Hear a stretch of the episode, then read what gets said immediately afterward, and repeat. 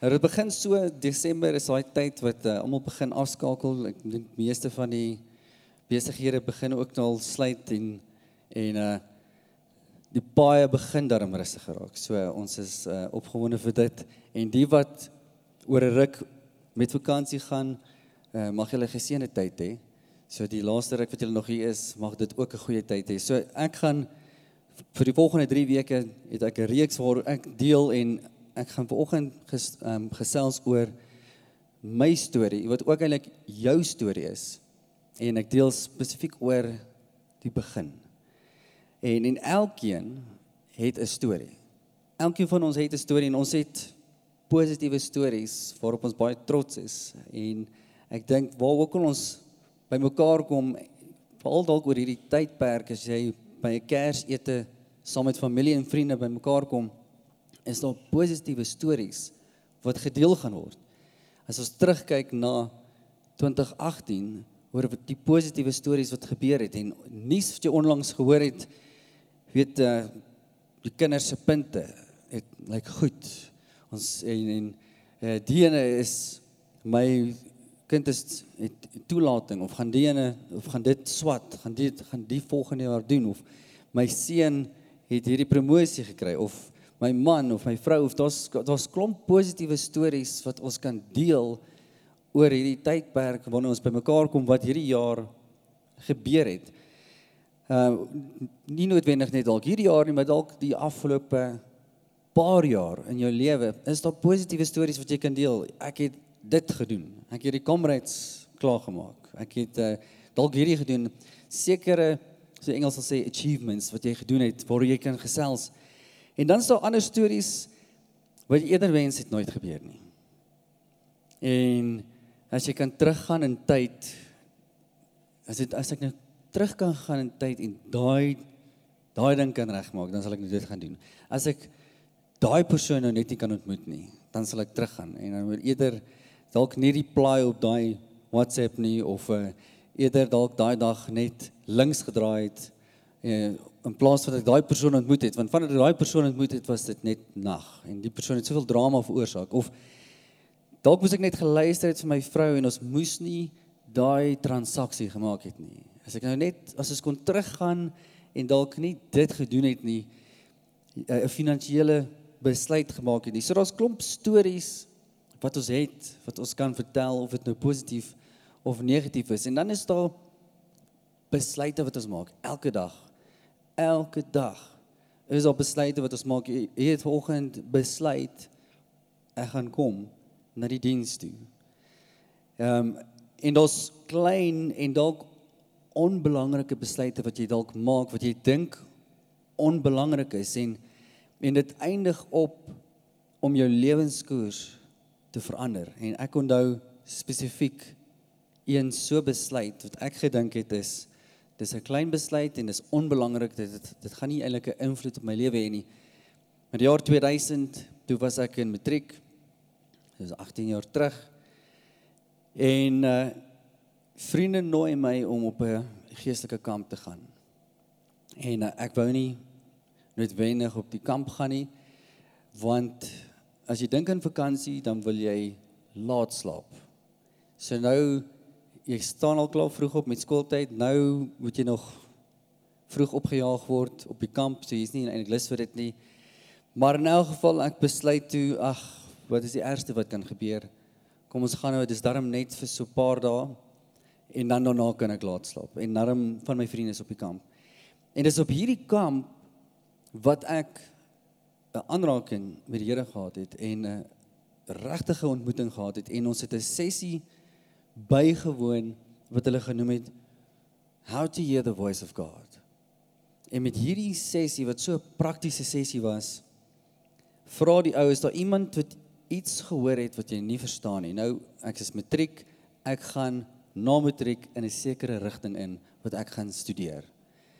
En ek steek my hand op en ek sê ek is ek weet nie, ek is 'n bietjie confused want iets wat ek gehoor het wat ek dink ek gehoor het maar ek dis my dit is my so reël gevoel ek het nog nooit so iets ervaar nie is ek duidelik duidelik ervaar en gehoor hoe die Here sê jy moet 'n pastoor word ek verstaan dit nie En net daar het my hele lewe verander en ek gaan terug huis toe en ek sê vir my ouers alles moet nou verander. Ek weet ek het gesê dit is wat ek wil gaan swat. Maar die Here het met my gepraat op die kamp en ek moet 'n pastoor word. En hier staan ek vandag en met 'n klein en dalk onbelangrike besluit wat ek gedink ag wat is die ergste wat kan gebeur en my hele lewe het verander. En ek het 'n storie om te kan vertel vandag en so die besluite wat jy vandag maak bepaal hoe jou storie môre gaan klink. Maar hoe lewe ons 'n storie wat ons graag eendag wil vertel? Want ons wil tog op ons ou dag kan terugkyk en sê maar dit is wat die Here kom doen het in my lewe. Jy weet die afgelope 40, 50 jaar, 60, hoe lank ook al is dit wat die Here kom kom doen het. En en aan die einde van die jaar begin meeste mense terugkyk na 2018. Wat se jaar jy ook al in is, begin ons altyd terugkyk. Nou hoe was hierdie jaar? En ek praat net nou met ja, met iemand in die voorportaal en ek het so gelag in die in die week het iemand iets gedeel ehm um, op hulle uh, Facebook wat vir my so interessant was en ek dink baie kan seker identifiseer. Hulle het gesê it's like 2018 try to kill everyone. Jy weet in in terme van dit was moeilik. En en en selfs in ons huis was daar ook my vrou het haar pa verloor. Maar dalk was daar nie iemand wat dood gegaan het, maar daar was by die werk moeilike omstandighede. Moeilike goed wat gebeur het. So jy kom op 'n punt wat mense terugkyk na 'n jaar en was of so moeilik geweest of wat het ek noodwendig gedoen in hierdie jaar? Was hierdie net nog 'n jaar vir my gewees? Het ek noodwendig alles wat ek einde 2017 gesê het ek gaan doen in 2018, het ek nou dit gedoen of was dit maar net nog 'n jaar? So as ek verder dink aan aan die res van my lewe, hoe gaan ek 'n lewe lewe sodat ek eendag 'n goeie storie kan vertel? En, en lewe ek 'n storie waardig om te vertel? Gaan ek op my ou dag eendag wil hê mense moet kan vra maar hoe wat het jy gedoen? Hoe het jy dit reg gekry? En en dis so belangrik want ek sien te veel hoe mense dit altyd net op hulle eie wil doen. En dit is belangrik dat ons het God nodig om ons te help skryf aan ons eie storie. In Hebreërs 12 vers 2 en ek lees in Engels sê let us fix our eyes on Jesus the author and the perfecter of our faith as as as Jesus die outeur is van ons geloof, maar hy's ook van ons lewe. Moet ons die Here begin vertrou dag vir dag. Here, wat wat het U in stoor vir my lewe? Waantoe moet ek op pad wees? Wat wil U hê moet ek elke dag doen? En ek het 'n besluit om te neem. Gaan ek begin? Gaan ek begin met iets? En as ons praat oor begin, kom ons praat oor om om te begin met lewensveranderde veranderende uh, dissiplines en, en gewoontes wat jy kan begin toepas.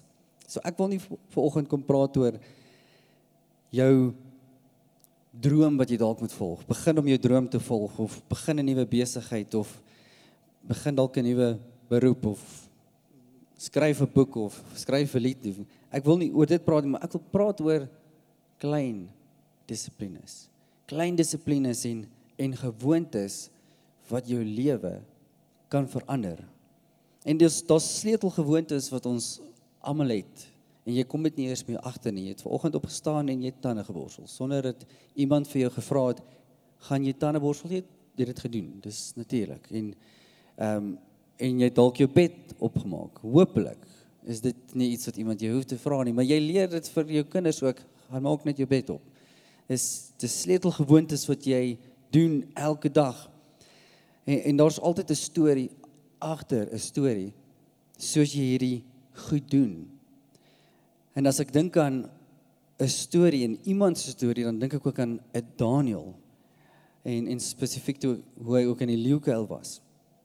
Maar agter die storie van Daniël, koning Darius in sy tyd, het 120 landvoogte aangestel om te heers oor die koninkryk.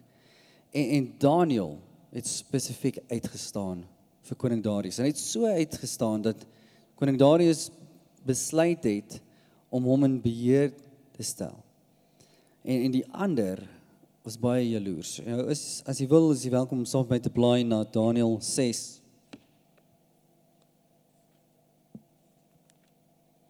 En ek wil net daar lees van vers 4 en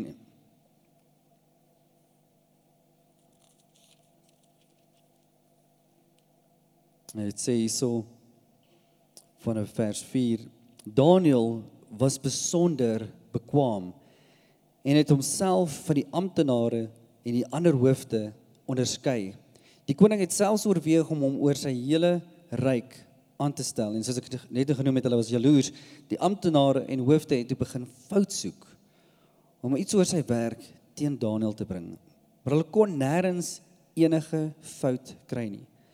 Daniel was betroubaar en daar kon niks gekry word waar hy nalatig was nie. So is interessant ook iets wat ons uit Daniel se lewe leer, hoe betroubaar hy was en en dit wat hy gedoen het, die die dissipline wat hy aangeleer het en die gewoontes, dit wat ek gaan doen, ek gaan betroubaar wees.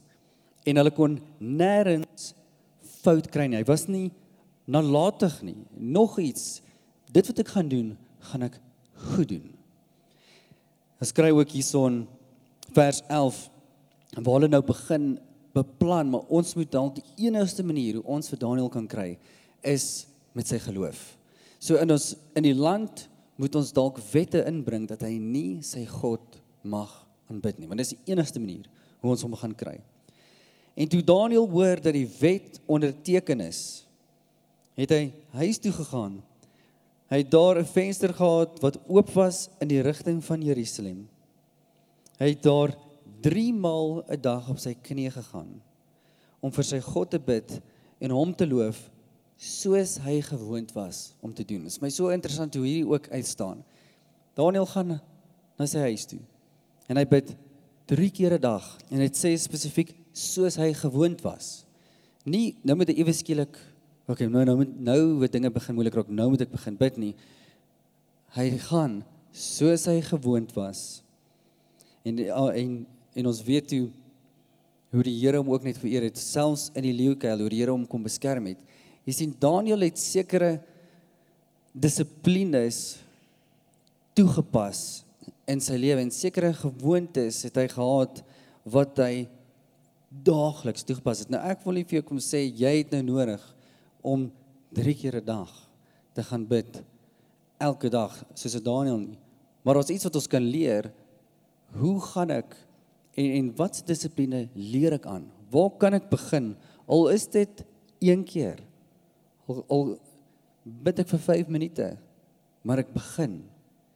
Ek sê Here, ek gaan hierdie 5 minute. Ek kan nie 'n uur nie, ek kan nog nie 'n uur aan een bid nie. Dis my te moeilik. Dis net soos oefening. Eers Here, ek wil daai kamerets doen, maar ek kan nog nie eers 'n kilo doen nie. Begin dan met 'n paar meter. En myself te met 'n dissipline begin ergens en begin dit toepas. Maak dit 'n gewoonte soos Daniel soos hy gewoond was. En die Here het hom geëer vir dit en dit deure het oopgegaan as gevolg van hierdie dissiplines. Jy moet jouself 'n vraag vra, wat is dit wat wat God wil hê jy moet hê?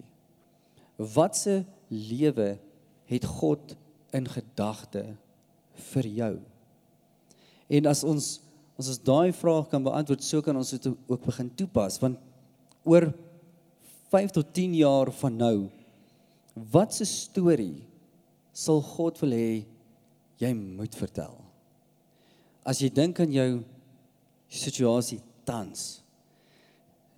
Dalk wil die Here hê oor 5 tot 10 jaar dat jy moet 'n storie kan vertel van finansiële vryheid. Jy moet dit kan deel as 'n getuienis vir vriende en familie om jou. Dat weet jy wat ek is ek het finansiële vryheid. En dalk is jy op die oomblik in skuld. So wat gaan ek doen vandag? Watse dissiplines gaan ek vandag begin toepas? Dat ek oor 10 jaar hierdie storie kan vertel. Dalk wil jy hê oor 10 jaar moet jy 'n storie kan vertel dat jy die regte prioriteite het. Familie, jy het familietyd, jy het 'n gebalanseerde leefstyl. Maar dalk is jy op die oomblik 'n workaholic. So wat gaan jy vandag begin doen om oor 10 jaar daai storie te kan vertel? Dalk wil jy oor 10 jaar kan sê ek is deel van 'n geestelike familie waar ek aktief is. Uh maar op die oomblik is jy gelowig maar jy staan stil. Jy's nie aktief nie. Dalk wil jy ook oor 'n oor 'n paar jaar 'n storie kan vertel dat my gesondheid het verander en ek ek lewe gesond. Ehm um, maar op die oomblik is dit nie so nie. So wat kan jy vandag begin doen en wat se dissiplines kan jy vandag begin doen? Want gebaseer op wat jy glo, dit is wat God jou wil hê. Jy moet hê. Daar kan jy begin. En wat het jy dan nodig om te begin? En ons eerstens moet ons kies. Maar ek wil begin. Ek wil begin aan 'n storie. 'n Storie wat God besig is om te skryf en jy kan nie 'n geestelike bediening hê. Dalk sê maar weet jy wat oor 'n paar jaar wil ek graag sien dat ek in in 'n bediening groei. Uh dit wat die Here vir my het, ek wil groei in dit. Ek wil die boodskap van die Here gaan verkondig. Ek wil ek wil in die gawes groei en die. Maar ek kan nie 'n geestelike bediening hê as ek nie gesond lewe nie. As as ek nie dalk 'n gebalanseerde lewe met dit het en ek oefen en ek eet beter nie. Want hoe kan ek die hande en voete van Jesus wees en na plekke gaan as ek dalk nie eers om die blok gaan stap. Hoe gaan ek oor 20 jaar dit nog steeds kan doen as my hart dit nie eers gaan kan hou fisies nie. En ons het nodig om seker besluite te maak vandag en sê maar Here, ek wil begin kyk en sekere dissiplines begin toepas. Selfs as ek uh, 'n uh, workaholic is, wil ek met iemand begin praat en ek wil aanspreeklik wees. Ek ek wil begin as ek werk wil ek 'n dissipline toepas en ek wil hard werk. Maar wanneer dit vakansietyd is, gaan ek goed rus. En wanneer ek by die huis is, gaan ek familietyd hê. Ek gaan 'n gebalanseerde tyd hê. En ek gaan aanspreeklik wees, gaan vir mense vra om kom spreek my aan wanneer ek weer dadelik in hierdie rotine verval. As ek nie die Bybel ken nie, begin eers. Jy weet ons baie keer hoor ek mense sê ja, ek hierdie jaar gaan ek die Bybel regdeur lees. Ek gaan ek begin nou met hierdie plan. En dan begin hulle en dan ja, ek nee, ek kon nie. Ek het nou 2 dae gemis, so nou val ek weer uit die bus uit. Ehm um, en uh, begin eers. Begin 'n boek lees. En al vat dit jou 'n paar maande om daai een boek te lees, dan vat dit jou 'n paar maande. En dan daarna begin jy met 'n ander boek. Maar begin begin met iets wat makliker is. Moet nou nie begin met iets soos Deuteronomium nie. En dis uh, ek onthou ons jare terug was daar 'n matriekseun wat na my toe gekom het, maar hy, hy het nie in die kerk groot geword nie. En hy sê vir my hy sukkel om die Bybel te lees. En ek vra hom wat lees jy op die oomblik? En hy sê toe Deuteronomium. Ek sê joh, yes. Dis 'n dis 'n moeilike boek om om mee te begin want dit is net wette en al die regulasies en alles en ek sê hom weet jy wat vir jou veral wat nou net die Here begin dien het is dalk eh, 'n paar goeie boeke is is Paulus se boeke wat praat oor geestelike groei. En hy sê waar waar is dit? En ek sê dis in die Nuwe Testament. En hy kyk my so hy sê Nuwe Testament. Ek sal so eene moet kry.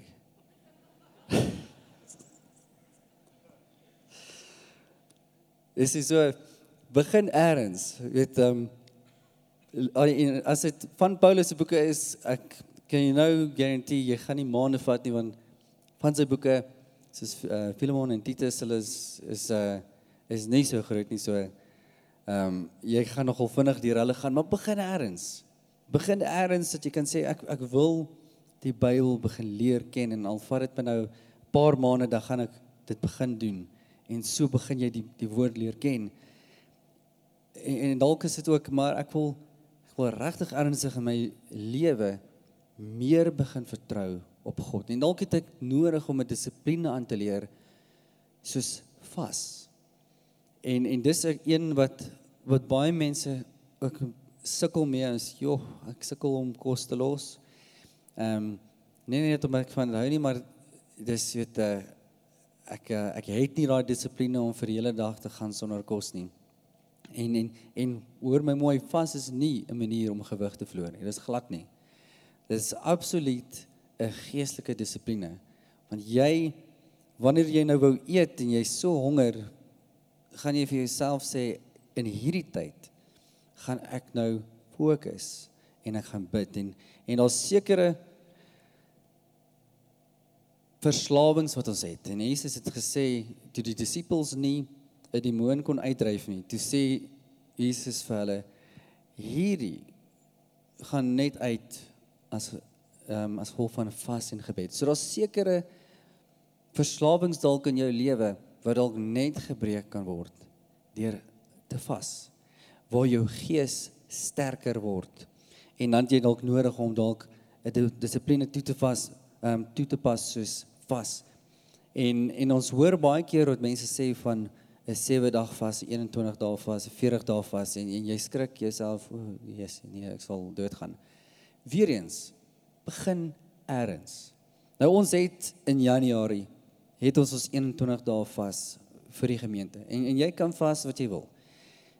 Of dit nou kos is wat jy wil vas, kan jy dit vas. Dalk het jy nodig om sosiale sosiale media te vas. En vir party gaan daai baie moeilik wees. Ehm um, maar begin eers. Waar jy kan sê ek wil in die tyd wat ek nou op die foon se gegaan het en op sosiale media sou spandeer het of TV wou gekyk het of iets gaan ek myself toewy aan die Here. En dalk het ek nodig om my gedagtes ook bymekaar te kry en ek ek moet begin om te joernaal, om net te skryf. En en almal is nie goed met skryf nie, maar al begin jy net een sin skryf oor dit wat die Here deel. En die tyd wat jy met die Here tyd spandeer, waar jy dalk vas of wat jy bid of jy lees die Bybel om dalk net een sin te skryf. Want dit is wat ek ervaar die Here vir my vandag sê. En jy sal verbaas wees hoe jy as jy daai dissipline toepas elke dag en jy terugkyk hoe die Here al hoe meer met jou begin praat en hoe meer jy begin skryf. Maar dit begin eers. Ons moet net begin en en mag ons in 'n volgende jaar ook begin met sekere goed in jou persoonlike lewe. Mag jy begin deel met persoonlike en verskoon my vir Engels, maar vir die issues. Ons almal het ons issues. Ons almal het sekere goed wat ons dalk pla en ons is dalk oorsensitief, maar mag jy dalk begin deel met dit of jou ehm um, insecurity. Jy weet as iemand dalk iets gesê het op Facebook Nou wonder ek want hulle hulle sit iets op men sien hulle sit iets op Facebook mense wat so sensitief is. Nou het hulle nie my naam gesê nie, maar ek dink ek wonder of hulle nou van my praat. Jy weet, uh, ons is partykeer so dat ons is insecure. En en, en mag ons daai begin aanspreek en begin deel met dit en selfs verslawings, wat 'n verslawing dit ook al mag wees, mag jy begin deel met dit en kry vra vir raad, kry hulp rondom dit. Mag jy begin eers om geestelik te groei.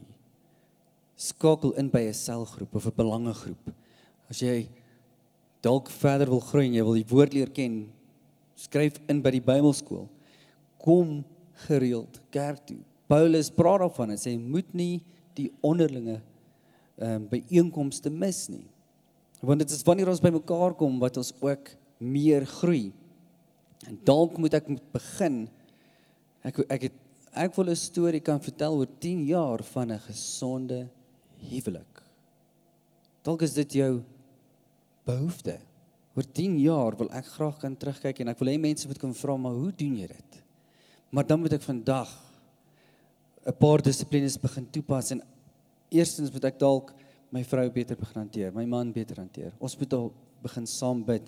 Ons moet dalk begin fokus om date nights te beplan. En sê weet jy al al is daar nie finansies om dalk uit te gaan nog nie, maar by die huis kan ons iets doen. En uh daar is 'n internet wat jy kan search vir great ideas om 'n uh, kerslig ding in die tuin te doen. Kinders gaan slaap en jy het iets in die tuin. Jy kan kreatief wees. Ons het nie altyd nodig net vir baie geld nie. Dalk wil ek ook 'n storie kan vertel van die goeie pa of die goeie ma wat ek is. En hoe ek tyd maak vir my kinders. Maar weet jy wat ek gaan ek gaan by daai wedstryde uitkom. Ek gaan ek gaan tye maak net soos ek 'n date night beplan saam met my vrou of my man het ek sekere oomblikke wat ek saam met my kinders gaan spandeer en dis net ons tyd. In 1 Konings 20 en hy's hy sal my sien te wil blaai. Vanaf vers 13 staan daar 'n profeet het na koning Agab toe gekom en vir hom gesê dit is die boodskap van die Here. Sien jy al hierdie vyandelike magte? Ek sal hulle vandag in jou mag oorgee. Dan sal jy besef ek die Here dat ek die Here is. Agab vra toe hoe sal die Here dit doen? Die profeet het geantwoord dit is wat die Here sê deur die jong soldate van die distrikhoofde wie moet eers aanval? Vra Agab. U moet antwoord die profeet. In die Engels sê hy ook vir my om so so goed en hy sê en en who will start the battle? Vra Ahab. And the prophet answered, you will. En sien as as dit kom by die besluite vir jou lewe wat jy gaan maak, is dit net jy. Maar wie gaan dit moet doen? Jy. Jy gaan dit moet doen. Jy gaan dit moet begin. En die besluit wat jy vandag maak gaan bepaal wat storie jy môre gaan vertel. Ons lees verder in Esdra 7 vers 10 as dit kom by dissiplines en ek lees weer uit die, uit die Engels. Ezra devoted himself to the study and observance of the law of the Lord and to teaching its decrees in in Lukas 22 vers 39 ook in Engels Jesus went out as usual to the mount of olives ons lees gereeld hoe Jesus homself onttrek het teen 'n berg opgaan het en en gaan bid het daar was dissiplines wat hulle toegepas het en hulle kon dit sien dat die vrug was daar in hulle lewe iemand het eendag gesê i will do today what i can do to enable me to do tomorrow what I cannot do today. En oefen en maak daai gewoontes deel van jou lewe. Jou dissipline is jou sleutel gewoontes wat jy het om jou tande te borsel. Doen dit. Maar soos jy ander dis dissiplines aanleer, doen dit daagliks. Begin meer oefen en maak dit 'n gewoonte. Slaap goed, lees jou Bybel. Begin daagliks bid en maak maak dit deel van jou lewe dat jy kan sê maar dit is 'n dissipline dat ek daagliks gaan doen. Ek gaan hard werk wanneer ek moet werk, maar ek gaan ook goed rus wanneer ek moet rus en ek gaan gelukkig wees. Ek gaan 'n punt daarvan maak om gelukkig te wees. Ek gaan my vrou, my man, my kinders gaan ek goed hanteer en ek gaan 'n verskil maak waar ook al ek is.